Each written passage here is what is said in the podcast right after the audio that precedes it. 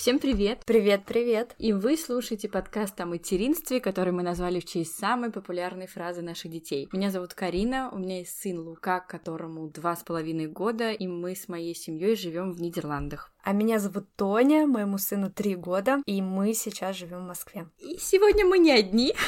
Сегодня у нас достаточно долгожданный гость. У нас в гостях моя подруга Вера, которая работает акушер-гинекологом. Вера, привет! Приветики! И которая, между прочим, помогла появиться на свет одному из наших вдохновителей, нашему Лучику. Вера тот самый человек, который раньше всех узнал про то, что в моем животе живет Лука. Первая его увидела на УЗИ, первая увидела его, когда он родился. Ну и помимо Чудесные этого, моменты. Вера — это вообще человек, которого я знаю дольше всего на этой планете, не считая своих родителей, бабушек и дедушек, потому что мы знакомы 26 лет. Можно опустить эти числа. Вера — акушер-гинеколог и консультант в проекте Дева, который помогает заботиться девушкам о своем здоровье. У них есть даже свой курс, который рассказывает про женское здоровье и дает ответы на все вопросы. Мы обязательно оставим ссылку на курс, где Вера там принимает участие. Я смотрела, как Вера в ТикТоке, Вера на Ютубе. Мы посмотрели с Лукой, нам очень понравилось. И у Веры есть дочка Агата. Сколько ей лет? 11 месяцев, сколько там, 29 дней на сегодня.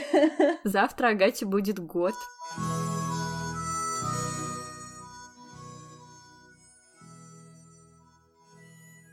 Ну как тебе годовалая дочь? Ой, Расскажи. это прекрасно. Прекрасно. Лучшее время в моей жизни. О, началось. Третья ванилька подъехала в наш подкаст. У меня сейчас слишком много любви. Знаешь, вчера как раз мы были на мероприятии, где играла песня Басты. Я буду петь голосами моих детей и голосами их. Нас просто меняют местами. Таков закон сансары. Круговорот И, господи, я рыдала под ней, думаю, как же вот мой ребенок, мой голос. Кажется, кого-то еще не отпустили гормончики. И мы позвали Веру не для того, чтобы просто болтать и вспоминать детство, роды и так далее. Поговорить на очень актуальную тему, которую, кстати, очень часто мы поднимаем в кругу своих подруг. В общем, между нами девочками сегодняшний выпуск называется. Мы хотим поговорить о женском здоровье после родов, потому что когда мы рожаем ребенка, мы часто забываем про себя, а это не совсем правильно. Поэтому Вера, как акушер-гинеколог, мы будем с Тони ее мучить вопросами, Пытать, чтобы она нам пытать будем пытать, да, чтобы она нам все рассказывала. больно. И, девочки, давайте сразу договоримся, мы придумаем какую-нибудь абстрактную, назовем ее Марину, Мгм. и будем идти от Марины. Вот давайте представим. Наша Марина родила. Поздравляем Марину, она счастлива. Вер, вот когда ей посетить гинеколога после родов? Например, если у Марины были естественные роды. А, ну, во-первых, какие бы роды у нее не были, естественное или кесарево сечение, ее до 42 дней наблюдает родильное учреждение, где она рожала. Далее, соответственно, она уже идет к гинекологу, то есть по прошествию где-то 6-8 недель после родов. Ого. А вот скажи, пожалуйста, какие-то предпосылки должны или это такой вот стандартный плановый осмотр, который нужно обязательно пройти всем? То есть это такая обязательная процедура, да, после родов? Ну, не то чтобы она, скажем, прям строго обязательно, да, кто бы в нашей жизни делал все строго обязательно, но желательно. Кстати, помимо этого, наверняка помните, да, даются обрывочки родильных сертификатов и обменной карты с выпиской. Вот это вы можете отнести врачу, как только у вас появятся силы и желание куда-то выйти. Он закрывает вашу историю беременности. А так, непосредственно ваше наблюдение 42 дня — это роддом за вас отвечает. Далее вы идете к врачу в женскую консультацию со всеми жалобами. И после кесарево сечения все то же самое. То же самое, те же самые 42 дня, это несет ответственность э, роддом. Хорошо. Через два месяца какие обследования нужно пройти? Что женщине спрашивать на приеме у врача в этот момент? Ну, значит, спрашивает она все, что ее интересует, все, что ее волнует, о всем наболевшем может рассказать и расспросить. В плане каких-то обязательных обследований, ну, в принципе, больше, чем осмотр на кресле, и то не всем, проведено не будет. Ну, пальпация, осмотр молочных желез, как э, наладилась лактация, а именно какие-то диагностические манипуляции, инструментальные, лабораторные в данной ситуации, при условно, да, нормальном течении послеродового периода не показаны. Угу. А когда можно начинать половую жизнь? Это Марина спрашивает, а не я, если что. Ну, значит, когда появилось желание и поняла, что действительно могу и готова. Но про желание мы поговорим позже. А когда можно с точки зрения здоровья женского? Если не было разрывов, это естественные роды, то по завершению кровяных выделений, в принципе, welcome. Если же были разрывы, то здесь мы уже смотрим степень разрывов. То есть тут уже несколько все индивидуально. Вот как раз этот вопрос она, придя на прием, может задать. После кесарево сечения то же самое, где-то два месяца полового покоя, чтобы восстановиться. Хорошо, Вера, на этом же визите к врачу можно спросить про метод контрацепции, который можно использовать, да? Безусловно. Значит, э, здесь здесь можем варьировать в плане контрацепции. Первое, есть такой метод э, лактационный, аминорея называется, один из не очень надежных, но тем не менее он существует, при условии, что вы кормите ребенка регулярно по требованию, там каждые 2-3 часа, не реже, то есть у ребенка нет никакого докорма, а только исключительно грудное вскармливание, и у вас нет менструаций. До полугода этот метод контрацепции имеет место быть. Далее полугода, даже если ребенок на грудном вскармливании, все равно уже это совсем совсем ненадежно. То есть максимум полгода лактационная аминорея. Надежность, ну вот так себе. Да, у меня есть так один брат троюродный, который таким образом сделан, и сестра. Вот. Все в одной и той же семье. Человек думает, что этот метод с ним работает. Работает. Первого раза ему убедиться в обратном не хватило, да? Не хватило. Знаешь, иногда надо дважды наступить, чтобы понять, закрепить. Ой, нам тут смешно, а у кого-то трагедия. Ну, Почему дети — это счастье, по-моему, вы об этом. А, второй метод — это, собственно, барьерные презервативы женские, мужские, диафрагмы, колпачки, спермициды, все, что хотите. Опять же, когда закончились кривные выделения, вы приступили, пожалуйста, здесь никаких ограничений нет. А дальше спираль. Значит, э, если мы говорим про обычные спирали, то их устанавливают, как правило, где-то через два месяца после родов. Дальше. Комбинированные оральные контрацептивы. Точно не применяем первые 6 недель. Далее, если вы кормите грудью, то до полугода они не рекомендованы, потому что эстрогены попадают в грудное молоко, могут изменять качество и количество грудного молока. Соответственно, если кормим грудью, то через полгода только можем применять коки. И чисто прогестиновые препараты, то есть это тоже гормоны, но с одним компонентом, без эстрогенов, их мы принимаем позже 6 недель после родов. Тут уже, в общем-то, без разницы, кормим грудью или не кормим, их можно на фоне лактации, потому что они условно там в низких дозах попадают в грудное молоко. Вот тогда давайте поговорим про цикл при грудном скармливании. Когда вообще он в среднем возвращается после родов? Угу, каких-то усредненных э, данных, в общем-то, нет. Это все на самом деле индивидуально. Все зависит и от в принципе, функциональной активности гормональной системы, если можно так выразиться, плюс от того, как женщина, насколько регулярно она прикладывает ребенка к груди, насколько настроена по требованию лактация. Поэтому у кого-то может даже на фоне грудного вскармливания и через два месяца прийти, mm-hmm. а лично у меня, пока я не бросила кормить, у меня их не было. Правда, я бросила в 9 месяцев, как бы. А у меня ровно через год после рождения ребенка, хотя я кормила до года и семи, но прям вот ровно через год и один день. Бат тебе и все. Ну вот, поэтому говорю, здесь на самом деле все очень индивидуально. И иногда даже бывали случаи, когда женщина вот родила. Соответственно, как я сказала, да, 42 дня она наблюдается в роддоме. Ну, не наблюдается, а вот с какими-то жалобами она приходит в роддом. И вот там угу. прошел, соответственно, месяц после родов, 30 дней, и она поступает якобы с кровотечением. То есть она в панике, у меня кровотечение. Собственно, а потом мы понимаем, что это менструация. Хотя женщина угу. кормит грудью, вот как бы... Вот я тоже знаю такой случай, а мне почему-то кажется, что эти женщины как будто они более фертильные какие-то. Ну, то есть получается, что их организм снова готов, да? Да. Поэтому, говорю, это все очень индивидуально и как-то вот сложно мне ответить в плане, вот, да, что есть строго там сказать, что вот у вас пришло через два месяца, вы не в норме, или у вас пришло через полтора года, вы не в норме. Но если вы кормите грудью, ну, то есть, говорю, здесь все это вот настолько... Но если вы бросили кормить грудью, и вот у вас их нет, и нет, нет, и нет, вот тут уже повод задуматься. А вот, говорю, пока кормите грудью, здесь все очень так лобильно. А еще у меня есть вопрос. Я тогда задавала тебе его в личные сообщения. Ну, я слишком много вопросов задавала в личные сообщения. Наша Марина закончила грудное вскармливание. Мы все знаем, что грудное вскармливание, может быть, это миф, забирает у женщины какие-то полезные витамины, микроэлементы, что это достаточно серьезно влияет на наше женское тело. Нужно ли после грудного вскармливания сдавать анализы на гормоны или микроэлементы? В обязательном обследовании такого нет. Угу.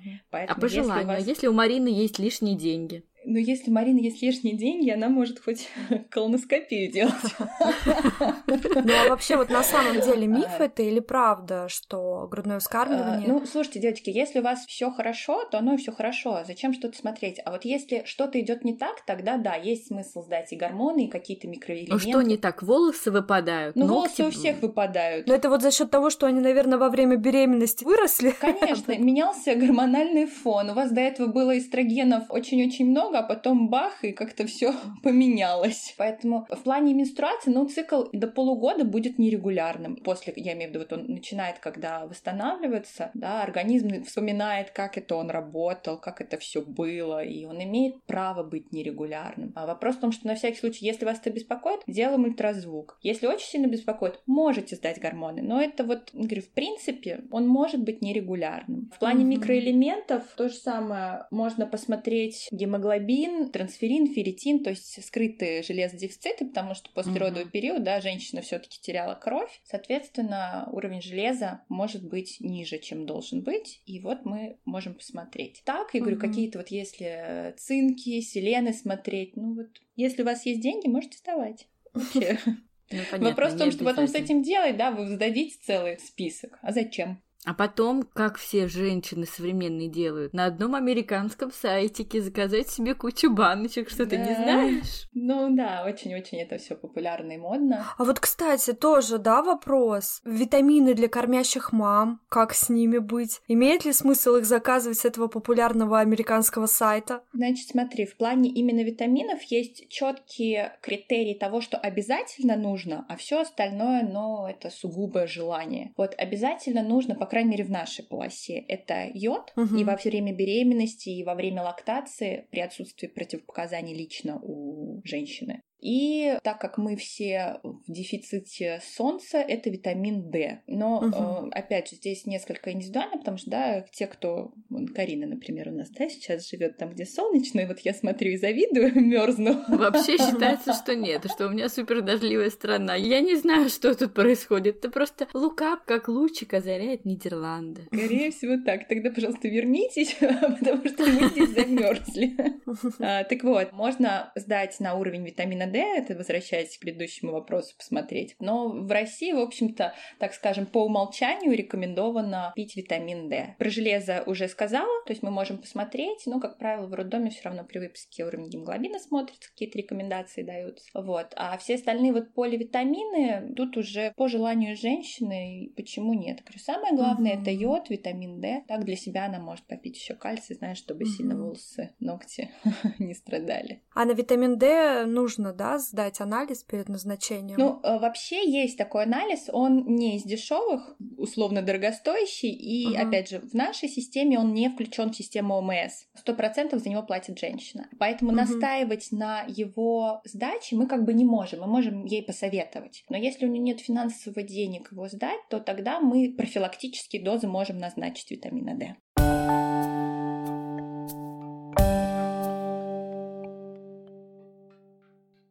У Марины после родов, ну и во время ГВ, пропала либидо.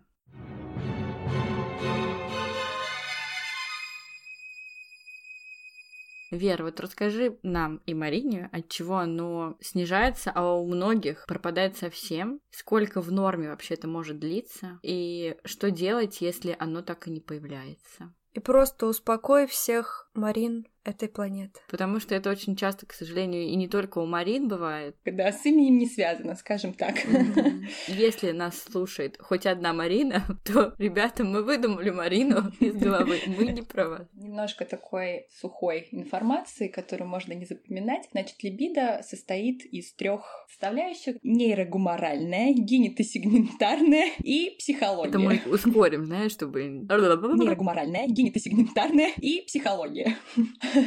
У мужчин нейрогуморальный — это гормональный аспект. И вот у мужчин превалирует нейрогуморальный. А у женщин одинаково распределено на каждую из этих трех. Оргазм, кстати, превалирует психологический аспект у женщины. Так вот, к чему это? После родов женщина устала, женщина не выспалась, женщина, она вообще в шоке от того, как поменялась ее жизнь, и сколько бы книг подготовки она не прочитала, сколько бы, я не знаю, лекций, подкастов она не прослушала, для нее это будет шок. К этому подготовиться невозможно. По крайней мере, это лично мое ощущение. Соответственно, так как психологический фактор для женщины очень важен, поэтому либидо падает. Первое. Второе. Разбираем гормоны. Повышается пролактин. Пролактин, он такой вредитель в плане либидо, он затормаживает вообще всевозможные желания, притупляет активность женщины. Соответственно, мы получаем, да, грубо говоря, два из трех компонентов, которые направлены на торможение женской сексуальности. Когда восстанавливается, здесь опять же все индивидуально, все зависит от внешней обстановки, от того, насколько помогает супруг, семья, то есть вообще ее окружение, насколько женщине дают отдыхать, насколько женщине дают почувствовать себя женщиной. Да, если она угу. вынуждена, вот сейчас она постирала грязные колготки, поменяла подгузники, подмыла попу, здесь она приготовила еще что-то, а время уже один с вечера и к ней пристают, Единственное, что хочет сказать... А Пропади на все пропадом. Нельзя выражаться, да? Да. Последнее, о чем я сейчас думаю, а вдруг я еще забеременею?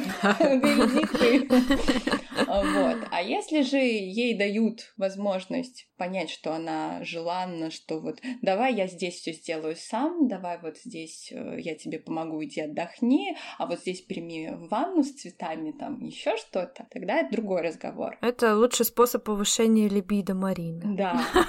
Просто классическая помощь. Прелюдия должна быть удлинена, это сто процентов. Что делать, если не возвращается, то сексолог. Вот сколько оно в норме его может не быть? Вот скажи мне, есть какой-то типа полгода, например, это нормально, если у женщины после родов полгода нет сексуального желания? Здесь женщина сама определяет. Есть даже такое понятие, что это невозможно определить объективно, является это патология или нет. Здесь женщина определяет сама, потому что если у женщины нет секса, ее это устраивает, и устраивает ее партнера, ну, как бы, это ваш выбор. А вот угу. если не устраивает или как-то, ну, ее партнера не устраивает, что вот что-то у них прям резко поменялось, тогда да, это считается проблемой. По поводу, опять же, сроков, это все настолько тонкие материи, угу. да. Вот психологический факт факторы у всех по-разному. Каждый по-разному восстанавливается. И тут проблема из головы, прям четко можно проследить связь. Все проблемы из головы. Вот психологический фактор очень важен. Поэтому если вы считаете конкретно, что у вас есть проблема, несостыковки в отношениях, первым делом это сексолог, второе это гинеколог. Плюс почему женщина еще может не хотеть? Во-первых, извините, если она родила естественным путем, и вроде бы есть такое желание, страшно. Детский страх, да, вот это вот первый раз он снова станет первым. Если не хуже. Да, вот. Плюс, опять же, из-за изменения гормонального фона мало того, что пролактин сам понижает, так вот еще эстрогены низкие, это, соответственно, люмбрикация низкая, на сухую оно тоже особо желаний нет. Поэтому первое, психологический фактор — это сексологи, второе, если вот именно какие-то проблемы с сухостью, с травматизацией, это гинеколог. Вот. Ну и там дальше уже есть всякого рода тренинги психологические. Угу. С точки зрения гинеколога там могут назначаться какие-то лимбриканты и т.д. А сейчас, чтобы отвлечься от Марины, расскажу вам, не знаю, анекдот, это не анекдот, шутка, которую я недавно увидела в интернете. Девушка пишет, знаете, как нужно ну, рассказать своему мужчине о том, сколько должна длиться прелюдия, и показывает примерно своему мужу. Подходит к нему и говорит, представь минус 30 градусов на улице. Он такой, ну, представил. А у тебя машина, и тебе нужно ее завести. Он такой, ну, представил. Сколько ты будешь заводить эту машину? Он такой, ну, минут 15, не меньше. Она такая, так так вот, и я такая же. Это очень хороший такой пример. Вот слушала лекцию одного сексолога, и она сказала, что да, есть такое патологическое мнение о женском либидо, что вот только что она, я не знаю, что-то готовила, стирала, муж к ней подошел, и она типа должна захотеть. Вот здесь да. сейчас должна захотеть. А женщине минимум реально. Минимально это 15 минут, действительно, это факт. Кому-то больше. Конечно. Да. Поэтому ошибочно ждать от себя, что вот если он подошел, ты сразу захотела. Минимум 15 минут должно пройти.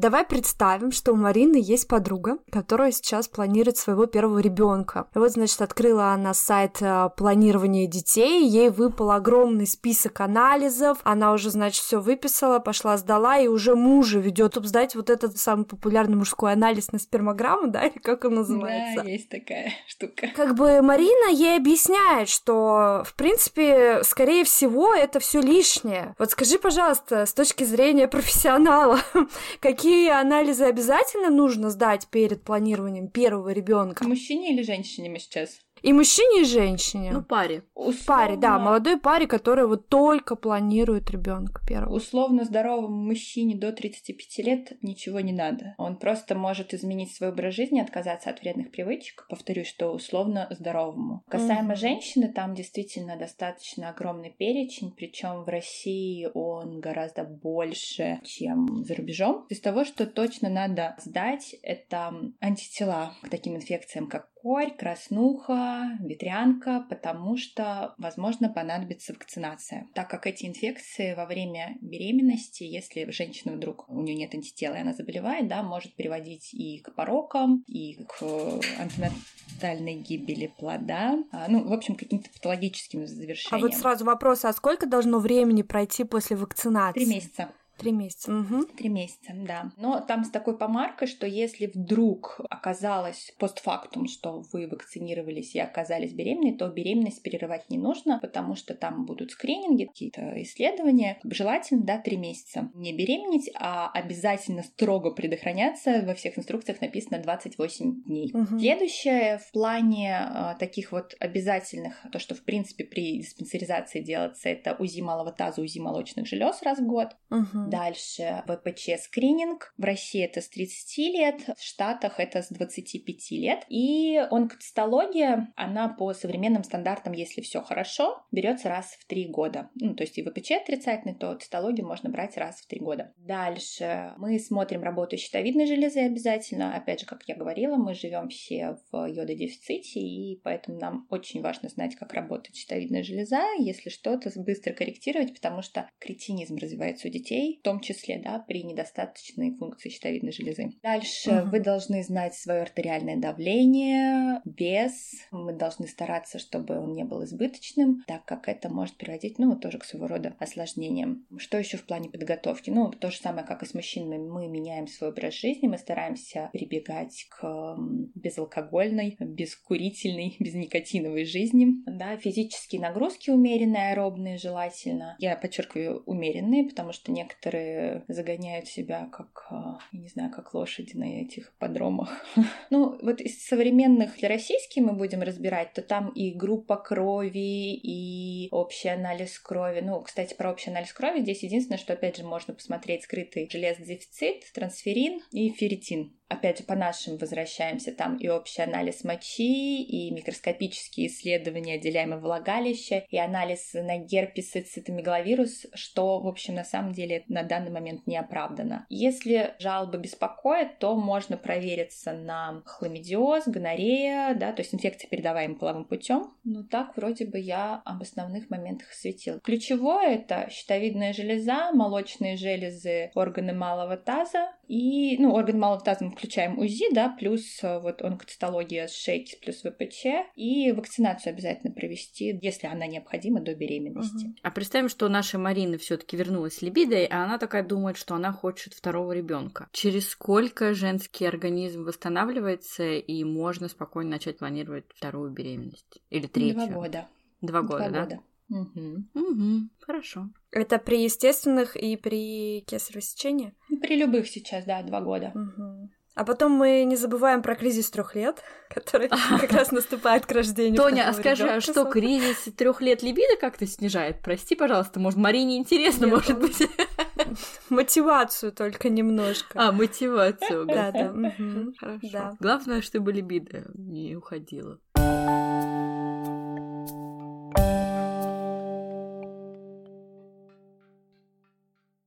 Планировании второго ребенка нужно сдать все те же анализы, что при планировании первого. А, в общем-то, да, потому что с возрастом мы, к сожалению, не становимся здоровее, Ага. только портимся со временем. Поэтому да, обязательно. Понятно, понятно. Так, хорошо, предположим, Марина вновь или впервые забеременела. Какие у нее дальнейшие действия? Радуется, очень сильно радуется. Когда нужно вставать на учет, бежать на УЗИ? На УЗИ она бежит, когда бета-ХГЧ в ее крови становится больше тысячи. Мгм. А до этого плодное яйцо не видно. Помимо этого, если у нее вдруг появились какие-то жалобы внезапные, там боли, какие-то кровяные выделения, то э, дабы не пропустить внематочную, она обязательно должна обратиться к специалистам, и там уже посмотрят, может быть, ее оставят под наблюдением даже в стационаре, чтобы не пропустить, не дай бог, внематочной беременности. На учет Мгм. ставят женщину, когда видят плодное яйцо с эмбрионом, у которого бьется сердце. До этого момента, как бы она, конечно, может прийти, если она очень переживает, но именно на учет по беременности ее не поставят, пока не увидят да, беременность, которая действительно будет пролонгироваться. Мгм. До учета нужно ли начать принимать сразу какие-то витамины? На самом деле ей надо было принимать еще до, как минимум за три месяца до планируемой беременности, фолиевую кислоту. А, витамин D по показаниям, в общем, вот. Йод еще, по-моему, А да? остальные витамины, э, да, йод она принимает, собственно, когда узнает, что уже беременна. Если она до этого никаких коррекций по поводу щитовидной железы не получала. Так что наши основные это фолиевая, йод и витамин D. Ну, а после того, как она встанет на учет, пускай уже с Мариной или с ее подругой разбирается ее врач, а не наша Вера. Как-то так. И на этой позитивной нотке давайте мы закончим наш сегодняшний эпизод. Я думаю, что мы осветили все вопросы. Мы надеемся, что вам было очень полезно. Да, очень полезно, нам так точно, потому что, я еще раз повторюсь, мы с девчонками часто это все обсуждаем, Да. приходим к каким-то умозаключениям, которые, кстати, сегодня Вера и озвучила. Спасибо, что были с нами. Вера, спасибо еще раз тебе. Спасибо вам. Я в миллионный раз в своей жизни говорю спасибо Вере за все, что ты сделала для меня. За то, что приняла это участие в нашем подкасте. Я просто сейчас слушала Веру, и в миллионный раз просто как мне повезло на все мои тысячи дебильных вопросов, начиная от того, что у меня сбился цикл, у меня опять сбился цикл, ой, а у меня тут какие-то анализы завышены. Это нормально? В общем, я очень рада. Мне очень повезло, я решила похвастаться тем, что у меня есть Вера, да.